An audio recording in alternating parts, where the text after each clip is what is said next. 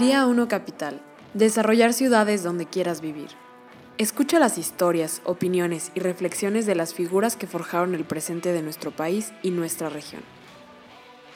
Este programa es presentado por Conjunto Empresarial Santa María, parque logístico industrial ubicado en el corredor automotriz más grande de Latinoamérica. Hola, ¿cómo están? A todos, el día de hoy nos acompaña Liliana Ibáñez, que es nuestra campeona, nuestra orgullosamente campeona celayense de natación. ¿Cómo estás, Liliana? Ay, un gusto, un gusto de verdad acompañarlos. Gracias por la invitación. Estoy feliz de estar aquí en un lugar tan, tan significativo, creo que para todos los celayenses, pero que muy pocos conocemos y, y feliz de estar en Celaya y poder compartir esta, esta experiencia contigo. Gracias, Liliana. A ver, ya competiste en los Juegos Olímpicos de Londres. Ajá. Competiste en, en Tokio, ¿no? En, en Río. En Río. En Río. Ok, ok. Ajá. Oye, y, y, estas competencias en general, a, a, ¿cuáles ha sido? ¿Qué tipo de competencias ha sido? Eh, bueno, fueron los Juegos Olímpicos de Londres 2012, los Ajá. Juegos Olímpicos de Río 2016. Eh, las dos competencias fueron en, en Río fue 50 libres, en Londres fue 100 y 200 libres, okay. pero he ido a campeonatos mundiales, he ido a Juegos Centroamericanos, Juegos Panamericanos, a todas las competencias que existen en la natación mundial claro. he ido. Y las más importantes son estas primeras tres, ¿no? Londres. Las más importantes son los Juegos Olímpicos. Okay. Es como la cúspide del, del, deporte. Es como a lo, lo más que aspiras cuando eres chiquito y dices quiero ser deportista, es llegar a unos Juegos Olímpicos. Te diría que a lo mejor la un, el único deporte que no piensa así del olimpismo sería el fútbol, que dices claro. quiero ir al mundial, claro. ¿no? Pero en la natación, pues muchos van al mundial, pero po más, más pocos que, que son los que van a Juegos Olímpicos. Entonces, claro. para ir a Juegos Olímpicos es algo que tienes, es la maestría de la maestría de la maestría del deporte. Son años dedicados a, a esto y tienes que ser la perfección andando. Entonces, sí es, es como lo máximo.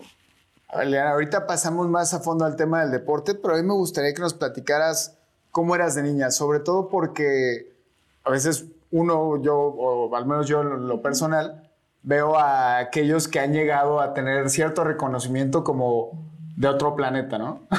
no, pero no para nada. Eh, o sea, a veces nos, nos, los imaginamos así porque, sobre todo porque son como nuestros ídolos, ¿no? Son claro. como para nosotros, son lo máximo, no tienen defectos y cosas así, ¿no? Es como un enamoramiento dentro de nuestros ídolos que son los atletas. Yo lo tengo, yo admiro muchísimo a Roger Federer en el tenis.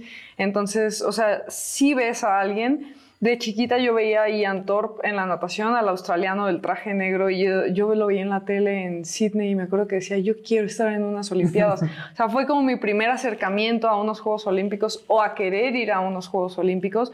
Pero de chiquita yo era una niña normal, traviesísima, este, sí, bien, la verdad es que mi mamá siempre me, me dejó bien en claro, tienes que estudiar y tienes que ser buena, si era la niña era la niña de, de los dieces y, ah. y, de, ya sabes, de que trae toda la tarea y todo eso.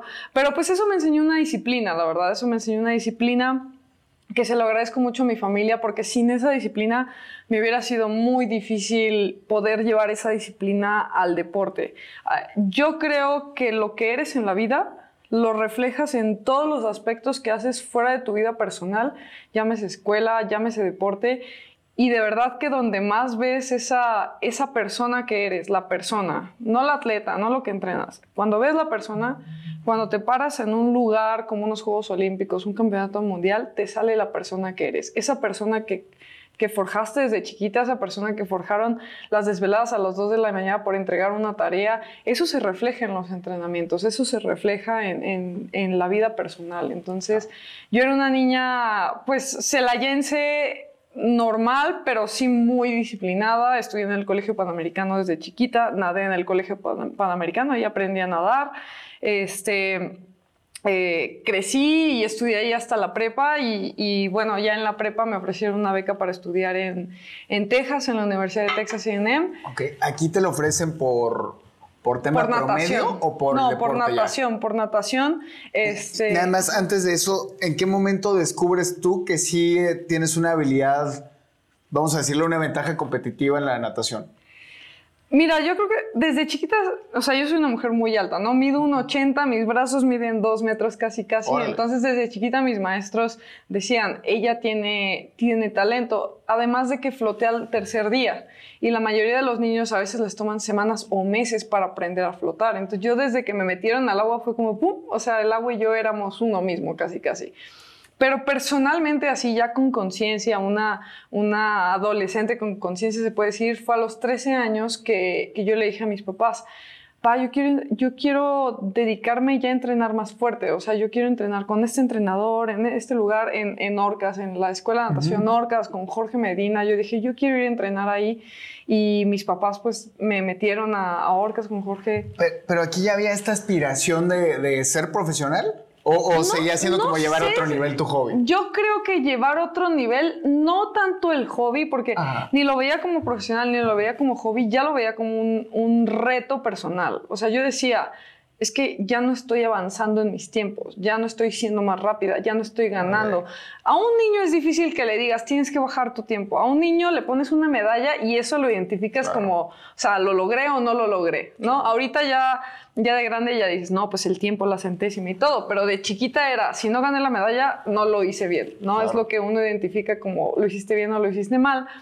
Y, y pues, o sea, ahí fue cuando yo dejé unos meses, unos años de como que ya me empezaban a ganar en el estado, en las competencias estatales, pero de chiquita de ocho y menores nunca me ganaban, les ganaba por cuerpos. Sí, cuando competía aquí les, ganaba por cuerpos a las niñas de todo el estado. Entonces cuando me empezaron a ganar yo dije es que algo pasa, es que no estoy entrenando como debo porque no me subí al podio y no me daban mi medalla. Entonces un día entro a la casa, tu casa. Gracias y, veo mis trofeos de chiquita y digo, quiero volver a ganar los trofeos de chiquita. ¿Qué tengo que hacer? Y entonces fue cuando le dije conscientemente a mis papás, quiero entrenar fuerte. Yo nunca dije para volverme profesional, pero sí dije para volver a ser la mejor de mi estado, para volver a ganar, para volver a sentir. Y, qué, qué, importante eso. El otro día justo estaba platicando ahí con, con mi familia. Eh, vimos la Fórmula 1 y decíamos, oye, qué difícil cuando ya eres el, el más campeón. Sí. Porque a quién le ganas después, ¿de dónde te nace esa, esa fuerza que, de la que tú platicas para, para ganar otra vez a pesar de que ya seas el máximo campeón de la historia, ¿no? Y sabes, ahí es donde sale, eh, donde sale la disciplina, donde sale la garra, donde sale quién eres en realidad, porque depende mucho por qué lo haces, ¿no? Hay personas que llegan a ser campeones nacionales, por ejemplo, en natación. Yo he visto niñas que llegan y son campeonas un año y después dejan de ser campeonas. Eh, lo he visto porque dejan de entrenar o dicen, bueno, ya lo logré. Yo llevo 15 años sin que una sola persona dentro o fuera de México en competencias nacionales o internacionales me gane un 50 libres. 15 años. Para eso quiere decir que he nadado cientos de 50 y nunca han tocado antes que yo. No porque mi meta sea ganarles a las demás, o sea, mi, mi meta se, se dejó de, dejó de ser, ser la mejor o ganarles, ya era ver más allá, ya era, no quiero ser la mejor de México, quiero ser la mejor del mundo, quiero ir a los Juegos Olímpicos, quiero romper mis récords. O sea, yo no estoy pensando en la que viene atrás, yo estoy pensando en cómo ser yo más rápida. Si yo pensara en la que viene atrás, yo creo que me habían ganado hace muchos años. De verdad, porque entonces dejas de tener esa hambre, dejas de luchar por algo, dejas de buscar maneras de ser mejor, porque para mejorar hay que buscar maneras, hay que encontrar maneras y hay que superar obstáculos. Claro.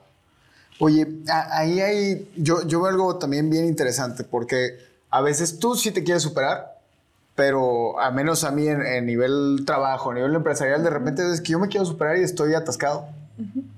Eh, ¿Cómo le haces también para no frustrarte o, tolerar esa frustración ante el, ok, no me estoy superando?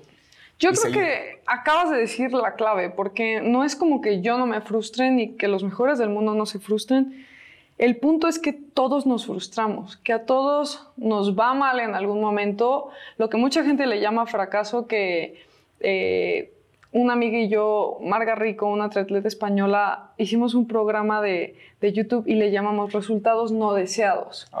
No existe el fracaso, existen los resultados no deseados. Entonces, cuando encuentras esos resultados no deseados, mucha gente se queda ahí, mucha, mucha, la mayoría se queda ahí, pero esa persona que busca cómo salgo, qué más hago, cómo lucho para salir de esto, esas son las personas que encuentran el éxito. Yo tengo una teoría que la vida es una fluctuación entre éxitos y resultados no deseados. Éxitos y resultados no deseados, que pueden ser más éxitos o que puede durar más el, el lapso del éxito, pero siempre van a haber baches. Van a haber baches porque no todo siempre te sale como tiene que ser. Pero esos baches te hacen mejor porque te preparan, te, te enseñan y te vuelven una persona que no eras antes de eso. Para mí, los baches, los resultados no deseados, son una necesidad en el crecimiento personal, de atleta, académico, y gracias a eso te vuelves una mejor persona. Entonces el éxito cada vez es más alto. El bache es más bajo también. Cada vez es más difícil. Hay veces que tú dices, de esta no salgo. Pero esa persona que tolera eh, esas dificultades, como tú lo llamas, la resiliencia, ya la hizo en la vida. Claro, claro, claro. Ahí, ahí, ¿cuál ha sido tu bache más fuerte que has, que has vivido? Yo creo que te voy a decir uno deportivamente hablando que para mí fue durísimo, que fue después de las Olimpiadas de Río en el 2016, cuando toqué la pared y sí hice un tiempo muy bueno, pero no clasifiqué a las semifinales y no hice el tiempo que yo tenía en mente hacer, que era, existe algo en los 50 metros que es romper la barrera de los 25 segundos. Cuando tú rompes la barrera de los 25 segundos, si haces 24 segundos, es algo que muy pocas personas en el mundo hacen. Entonces dices, ya lo logré, o sea, ya es como, ya hice historia, ya hice lo máximo que se puede hacer en el 50, ¿no? Entonces, eh, yo quería hacerlo en esa prueba en Río. Es una prueba de perfección los 50 metros. No te puedes equivocar en nada. La prueba dura 24 o 25 segundos y la diferencia entre el primero y el décimo lugar son centésimas de segundos. O sea, el que, el que empezó a pensar el que ya pensó dónde estaba su mano ya perdió tiempo y ya te ganó la de al lado. El que se resbaló en el banco nunca va a alcanzar a los demás. Yo cuando entré al, agua se me abrieron las manos, entonces cayó toda la resistencia sobre mi agua. Las tuve que juntar en el, en el agua, salí a nadar. Yo creo que perdí medio segundo ahí. Sí alcancé a bastantes, quedé en tercer lugar de mi hit, pero no me alcanzó para hacer los 24 segundos que yo quería. Y fue un momento muy difícil porque años de trabajo, años, o sea, tengo 30 años, llevo 28 años nadando, en ese entonces llevaba 25 años nadando, toda mi dedicación, todo mi esfuerzo, toda mi vida como persona, porque pues un atleta no tiene una vida normal, no sales de fiesta, no, no, no tienes que tener una dieta, o sea, cosas así, que dices, cuando tienes esas competencias es cuando dices, todo valió la pena, ¿no? Entonces, después de esa competencia, yo tuve que crecer como persona. Y tuve que aprender que no dependes de ese tipo de resultados para, para decir, todo valió la pena, sino que dependes del día a día, dependes de tus acciones del día a día, de los pequeños triunfos diarios, no solo para saber que vale la pena lo que estás haciendo, sino que para que cuando llegues ese momento, te quites todas las presiones y dices, pasa lo que pase aquí, ya valió la pena lo que estoy haciendo. Y eso me hizo crecer como persona de una manera increíble, que después de este resultado no deseado o fracaso como lo vi en ese momento, de verdad que yo crecí como atleta impresionantemente en los Juegos Centroamericanos del año 2018. Fui la máxima medallista con nueve medallas, la máxima medallista de todos los deportes de todos los países. Después fui a las Copas del Mundo de Singapur y de Tokio. Rompí seis récords mexicanos en una sola semana y fui sexta lugar mundial. Oh, teniendo al lado a las campeonas olímpicas, teniendo al lado a, los máximos, máximos ídolos que yo había conocido en la tele de la natación, las tenía al lado, estaba compitiendo contra ellas. Ese día descubrí que no solo estaba con las mejores del mundo, sino que era parte de las mejores del mundo. Entonces este resultado no deseado que me dolió tanto, me llevó al mejor, a la mejor parte de mi carrera como atleta. ¿Y cómo, digeriste eso? Porque es muy fácil subirte al ladrillo una vez que, que, lo ves, ¿no? Claro. Y es una realidad, estabas compitiendo con los mejores del mundo. ¿Cómo, ¿Cómo le has hecho tú para mantenerte con la humildad necesaria? Pues es que yo creo que eso es algo que tienes como persona, ¿no? Es algo que aprendes como persona. A mí mi mamá me da una cachetada si yo no soy humilde personalmente, no sé cómo lo maneje cada persona, ¿no? Ah. Yo creo que cada persona lo maneja, lo maneja de manera diferente, pero, pero yo soy así. Y yo siempre, yo me he sentido siempre muy contenta de ser quien soy. O sea, nunca he querido ser alguien más ni aparentar ser alguien más. Yo siempre, siempre he sido bien feliz siendo sincera. Yo creo que soy una persona con mucha identidad y, y pues mi personalidad es mi personalidad aquí y en donde esté y con quien esté. Y que es padrísimo porque yo veo, e, incluso me incluyo dentro de mi adolescencia a, los 18. Yo sí tenía realmente una crisis de identidad que me hacía hacer cosas que ahora que he vuelto para atrás digo, ah, eso, eso no eras tú. Sí, claro. Pero qué, qué, importante tú. Y son necesarias, son necesarias porque así es como te vas definiendo. Las personas que no las tienen de joven las van a tener en algún momento de su vida. Sí, les Entonces, va a tocar Claro, porque es, son las cosas que cuando dices esto no, esto sí, esto no, esto sí, y vas abriendo el camino a la persona que eres. Entonces, si no las tienes de chico, las vas a tener de grande. Yo también tuve varias de, chica, tuve algunas de grande también, pero creo que todas llegaron en el momento en el que tenían que llegar y, hoy en día pues soy la persona que soy, gracias a, esos errores también. Está este libro ya muy viejito, ¿no? Pero que son el de fuera, el de, fuera de serie. No lo he leído. está, muy padre, la verdad habla de que para masterizarte en cualquier cosa necesitas 10.000 horas de trabajo en, ah, en esa misma cosa, ¿no? Entonces, me, llama la atención porque ahí pone el ejemplo de Michael Phelps. Sí, claro. Decían que él, todos sus competidores entrenaban 8 horas al día. Ajá. Y que él entrenaba 10 horas al día. Entonces que a la hora de la competencia esas no solo eran dos horas, porque eran dos horas por siete, por cuatro. Entonces, al, final en la competencia lograba tener un mucho mejor delivery que, que, los demás y era por entrenar, no era que, sí, yo fui fuera de serie porque me tocó.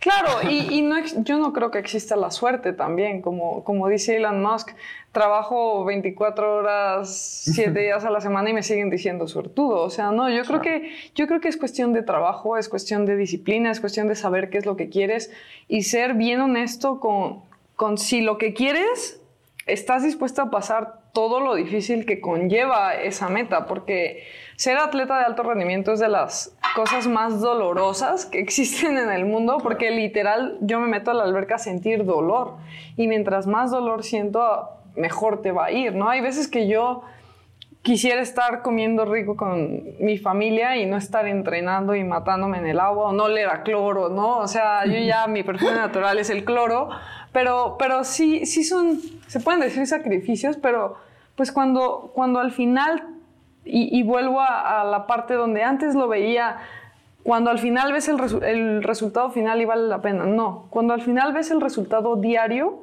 vale la pena. Claro. Oye, en el tema de atleta alto rendimiento, yo a, nivel empresarial y a, nivel también, bueno, empresarial básicamente, yo creo que todos deberíamos de aspirar a tener nuestra profesión a alto rendimiento, ¿no? Eh, ¿Qué pasa con el enfoque? Me imagino que mil veces fue, me, estás comentando que estudiaste urbanismo y, desarrollo urbano y, planeación. Y planeación urbana, Ajá. ¿No fue un desenfoque en cierto punto de tu vida decir, ok, voy a quitar mi cabeza de mi objetivo y, y voy a estar estudiando otra cosa? ¿No, no te generó un, dos caminos que tomar, por así decirlo? Fíjate que esa fue una de las razones por, la, por las que estudié en Texas. Okay. Eh, yo estuve un año, un año y medio aquí en Celaya estudiando arquitectura. Ajá. Pero sí era una situación en la que yo amaba la, arquitectura y tenía muchas metas en la natación, pero yo salía del estudio cuatro y media de la mañana de la desvelada, de estar haciendo el proyecto eh, en la maqueta y todo, y a las 5 de la mañana tenía que estar entrenando. Eso no era negocio, o sea, porque al año yo ya estaba harta de las dos cosas, o sea, yo ya quería dormir, yo quería jubilarme casi, casi a los 18 años. Entonces, yo ahí fue donde me di cuenta, ¿sabes qué? O sea, no quiero dejar la arquitectura porque me encanta y no quiero dejar la natación porque soy muy buena y también me encanta. Entonces yo creo que todo pasa por algo. Eh, después del Mundial de Roma, en el año 2009, este, llega el entrenador de Texas A&M, Steve Bullman. Salgo yo de la competencia y veo con mis tenis aquí, se me iba cayendo mi ropa y todo en las escaleras de la alberca.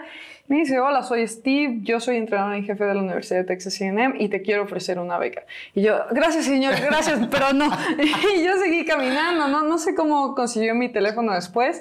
Bueno, en el Nacional Mexicano lo encuentro ahí otra vez, hola, soy Steve, te quiero ofrecer una beca. Y yo, eh, bueno, este, le doy mi teléfono, vamos a hablar y lo que quieras. Mi mamá, como buena mamá celayense, me dijo, no te vas. Ah. O sea, no, soy hija única además. Ok. Entonces, pues sí, era como un shock para mi mamá. Me dijo, no, no te vas. Y mi papá, sí, sí, vete. Es un futuro que yo no te puedo ofrecer. Es un Ah. futuro que te va a abrir las puertas de la vida. Vete, ¿no? Entonces, ahí tuvo el pleito familiar de, sí, vete, no te vayas y así. Al final, la verdad es que no tenía que luchar en mi carrera con la natación. Eh, el sistema educativo de la NCAA en Estados Unidos está hecho para que la natación o el deporte en general, puede ser nadadora, puede ser gimnasta, puede ser futbolista, lo que quieras, vaya de la mano con, el- con la escuela. Eh, existen reglas que defienden, que, que le dan seguridad a los atletas que todo va a estar bien. Si tú tienes una competencia, tienes que salir, no te tienes que preocupar por ay, profe, deme chance de, de entregarlo antes o después, o sea, de, de que si quieren, no, existe una regla en la que te tienen que dar dos semanas antes o después para entregar el proyecto. Claro. Además de que los atletas, o sea, esto es por regla, pero en verdad los atletas en Estados Unidos son rockstars. O sea, tú caminas por la escuela y todo el mundo así de, ah, es la de natación, ah, es el de fútbol americano, o sea, porque yo creo que es, es una división donde hay mucho dinero, muchos miles de dólares. El estadio americano de Texas A&M yo creo que es más caro que el, que el de los Texans. O sea, sí es, al- es, una, es algo donde la gente es fan, donde la gente apoya mucho el deporte colegial. Sí, las familias van en domingo a ver. Hacen la claro. barbecue allá afuera del estadio. Claro. O sea, esa es una tradición, el deporte. Entonces te apoyan mucho y yo nunca tuve que sufrir, nunca tuve que volverme a desvelar y, y- y tener que pensar si podía o no podía. Tanto que hice una maestría después y me encantaría hacer un doctorado en el futuro cercano. Entonces sé que es algo que se puede combinar. Eh, en la natación, bueno, se puede ver que es un deporte individual. Sin embargo, me imagino que tienes un, un equipo. Totalmente. ¿Qué, qué- quién ¿Quiénes forman tu equipo? No tanto como nombres, sino qué Claro. roles juegan en tu equipo. Totalmente, o sea, es- si es un deporte donde tú te paras solo al final del camino, detrás del banco de salida y todos te dan su bendición y te dicen, te toca, Claro. ¿no? Pero el camino de antes, híjole, o sea, ¿yo qué haría sin mi equipo? Yo no sería nadie sin la gente que está detrás de mí, empezando por, por mis amigos y mi familia, ¿no? Que son la gente que emocionalmente te ayuda, pero tengo una psicóloga eh, deportiva, tengo una psicóloga personal, tengo un una nutrióloga, tengo un preparador físico que está en Australia, tengo un entrenador, eh, tengo un entrenador auxiliar, tengo eh, a, a mi manager que también me- se encarga de, de llevarme, llevar mi vida afuera, de darnos a conocer. eh, o sea, hay mucha gente que está detrás de esto y, y que la verdad me hacen la, la vida un poco más fácil porque Claro. yo encargarme de todo no podría. Explotas, ¿no? Claro. Oye, y me imagino ha tenido cambios tu equipo de, de que empezaste a ahora. Sí, sí, o sea, definitivamente, fíjate, cuando yo estudiaba en Texas A&M, pues te ponen todo, ¿no? Está la persona, este, el fisiatra, está la nutrióloga, está la psicóloga y todo. La, la escuela te lo pone todo.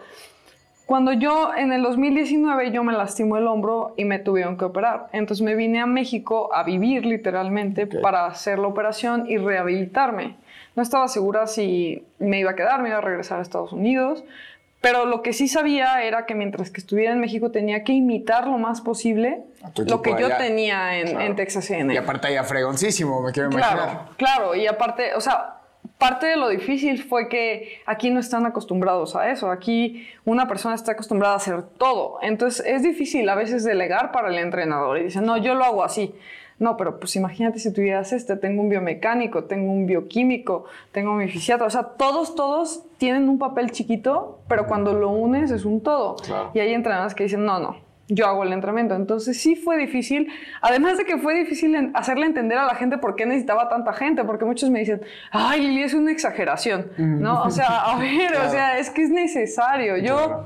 contrato a un equipo de toques electrónicos de salida para hacer chequeos personales en la alberca y de las primeras personas que yo contraté me decía el señor, es que Lili, eres una exagerada, lo podrías hacer con el reloj de tu entrenador. Y yo, no, no es lo mismo hacer este chequeo con el reloj de mi entrenador que ser perfecto, contratar las placas, porque si te empujas de la pared te resbalas, si te empujas de las placas es otro feeling en los pies, si tocas la placa es otro feeling en las manos. La presión de tener a la persona diciendo tu nombre, pues ya te da cosquillitas en el estómago. O sea, todo es una perfección que marca la diferencia. Esos pequeños detalles son en realidad grandes detalles. Son las milésimas de claro, claro, entonces le digo, pues tú me puedes llamar exagerada, pero pues yo así trabajo y yo tengo una persona especializada en cada cosa, en desde la punta de mi pie gordo hasta la punta de, mi cabeza, hasta mi cerebro y todo.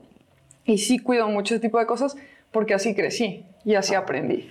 ¿Y tú crees que es falta de madurez? Bueno, yo lo pondré como falta de madurez en el mercado, pero en, tu caso sería falta de madurez en el rubro de la natación profesional en México. Yo creo que es falta de información y de experiencia. Yo creo que es falta de, de haberlo vivido y de saber la diferencia que hace. Porque hasta que lo vives, o sea, mi mismo equipo no habían vivido una nadadora así, o sea, sí conocían nadadores, pero pues es un deporte que sigue, sigue tenemos mucho campo de evolución en México, pero por algo nadie me ha ganado en 15 años, porque yo hago las cosas diferente. Entonces, cuando me dicen, o sea, ¿por qué tú le pagas a él, le pagas a él, le pagas a él, le pagas a él? Pues porque los necesito, o sea, porque porque son parte fundamental. Ganas junto. Claro. no, ganas sola. Exacto, exacto. Entonces es difícil hacérselo saber, sobre todo cuando se traducen que tienes que pagarle al biomecánico, que tienes que pagarle al bioquímico y que solo te pinche el dedo y te saca el lactato y me dicen, pero por eso te van a cobrar tanto y yo, pues es que tiene que hacer el análisis y él no me cobra por lo que hace, me cobra por el conocimiento de traducirme lo que dice en la maquinita. O sea, ¿cómo puedo traducir eso en mi entrenamiento? Y en trabajarlo con tu mismo equipo para que todos lo, lo, trabajen, ¿no? Exactamente. Entonces, hacer esa unión. O sea, yo cuando tengo juntas con mi equipo de trabajo, es una mesa redonda, así de 10 personas y todos así, todos saben lo que están ahí, pero eso no lo ves con ningún otro nadador en este país. Entonces, a veces se les hace exagerado. Para mí es mi clave del éxito. Claro. Oye, Eliana, eh, a nosotros cuando empezamos nos tocaba que sí, si bien personas cercanas, por, yo te puedo decir, mis papás siempre confiaron en mí. Sin embargo, notamos que la gente cercana es la que menos, ¿cómo decirlo? Que, menos piensa que te va a ir bien. Y sobre todo al aventarte a, oye, ya me voy a, dar el todo por el todo a Texas, ¿no? Mira. Eh, ¿Cómo, cómo, cómo enfrentaste esto? Porque estás chava. ¿Cómo, ¿Cómo, lo enfrentaste? La verdad es que siempre he sido una mujer bien decidida y, y, bien necia cuando me propongo algo. O sea, cuando me pones algo en la cabeza, nadie me lo quita y voy por todo. Entonces, si el que mi mamá me dijera, o sea, mi mamá me dijera, no te vayas, Sí, sí tuvo un impacto en como que hacerme así de, ¿y si me voy? Y me decía todo lo que podía salir mal, ¿no? O sea, así me leyó la cartilla así de, y te puede pasar esto y esto y esto, y yo así de, sí está bien, sí está bien, sí está bien. O sea, en tu cabeza lo ves tan fácil a los 18 años y dices, ay, vivo poco en el mundo, ¿no? Después ya lo vas viviendo y dices, ay, no, sí, o sea, sí, sí es complicado pero a fin de cuentas vale la pena, te lo prometo. El día que yo me gradué, mis papás no tenían pasaporte, mi papá todavía no, no tiene, nunca ha tenido pasaporte, mi mamá lo sacó para mi graduación. Ah, y el día en que ella me vio con mi gorrito, mi diploma y todo, así, ya, ya habiendo ido a las Olimpiadas, ya graduada y todo, me dijo, Lili, la mejor decisión de tu vida. o sea, si no te hubiera sido por mi culpa, hubiera sido un error. Entonces cuando ves esos resultados y ves que la gente porque mi mamá nunca me dijo que no podía, pero sí me dijo que va a ser muy difícil, ¿no? Entonces ella hubiera querido pues que lo hiciera más fácil, pero por alguna razón yo siempre me voy por el lado difícil. No sé por qué, o sea, yo nado velocidad, yo nado a los 50 metros libres, cuando aquí en México pues usualmente somos conocidos por los 200, los 400, que puedes entrenar mucho y lo puedes hacer, ¿no? Pero para los 50, o sea, si no tienes las fibras rápidas, si no tienes el entrenamiento perfecto, es una prueba muy, muy difícil por lo perfecta que tiene que ser, por lo, por lo delicado que es cada entrenamiento. Entonces me dicen, es la prueba más difícil y yo, y es la que más me gusta y no la cambiaría. O sea, sí, sí me voy por el lado difícil y creo que muchas veces cuando nos dicen, no sé si te pase, que te dicen que no, para ti es como un sí. O sea, que la gente dice, no vas a poder, en tu cabeza ya estás pensando, no, pues, o sea, ahora lo hago, ¿no? Claro. Sí, quítate. Ah, exacto, quítate, ahí voy. Exacto, exacto. Y tú como emprendedor lo sabes, porque tener una, una compañía como la que tienes, desarrollarla y todas las ideas que tú tienes es increíble. Pero finalmente es como lo que tú me estás diciendo. Es tener al equipo. Steve Jobs tiene una anécdota que es cuando tú frotas a gente tipo A, porque hay gente tipo A y tipo B. Si tú metes pura gente A, es como eh, en una bolsa, es como si metieras piedras, las tallaras y al final salen diamantes. Claro. Como la ley de la asociación, ¿no? Justo. Claro. Justo, justo. Entonces es, es prácticamente lo mismo. Obviamente acá es un tema de, de milisegundos, acá es un tema de... Nosotros estamos empezando, nosotros no, no estamos en tu punto de llegar a las Olimpiadas, ¿me explico? Nosotros para llegar a las Olimpiadas pues tendríamos que estar compitiendo contra Elon Musk o esa gente, ¿no? Nosotros estamos a un nivel mucho más, más, más chiquito, pero, pero es bien padre escuchar la gente que compite a alto rendimiento.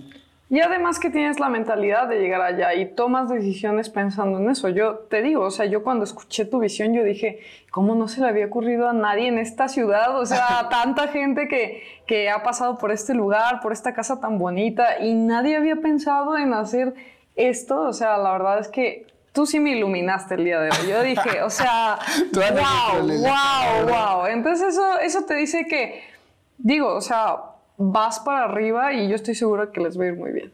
Igualmente a ti, Liliana, y, de verdad que te, agradezco muchísimo por habernos acompañado hoy. Solo a mí me, me, me queda una espinita de, lo que hemos platicado.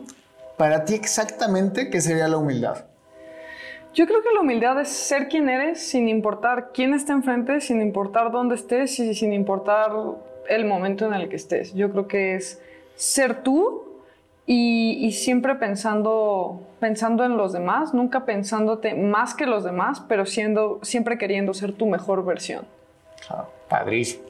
Pues te agradecemos mucho. Y antes que se me olvide, ¿qué consejo le das a la gente que, que quiere hacer algo, que quiere hacer algo con, con, con, su vida, ¿no? Yo tengo una frase y esa frase nunca me falla cuando me dicen las mamás o los papás, dale un consejo a mi hijo, es nunca te vas a arrepentir de no rendirte. O sea, va a haber muchos momentos difíciles en tu vida, va a haber momentos en los que estás a nada de decir se acabó. Ese momento es cumbre, porque cuando te propongas algo, no pares hasta cumplirlo. Padrísimo. Pues mil gracias, Liliana. Gracias a ti. De verdad, de verdad, y esperamos verte pronto por acá otra vez. Claro que sí, muchas gracias por la invitación. Gracias. ¿Quieres agregar algo más? Digo, esto ya es como pues agradecerle a, los celayenses y las celayenses por todo el apoyo que me dan cada que vengo a mi ciudad. Me siento bien cobijada, me siento feliz aquí en mi tierra, de visitar gente, de que el señor de los elotes me saluda, de que a donde voy me encuentro a alguien, ¿no? Entonces es, es algo bien bonito y siempre que me voy de Celaya me voy con renovada energía y con la mejor de las vibras.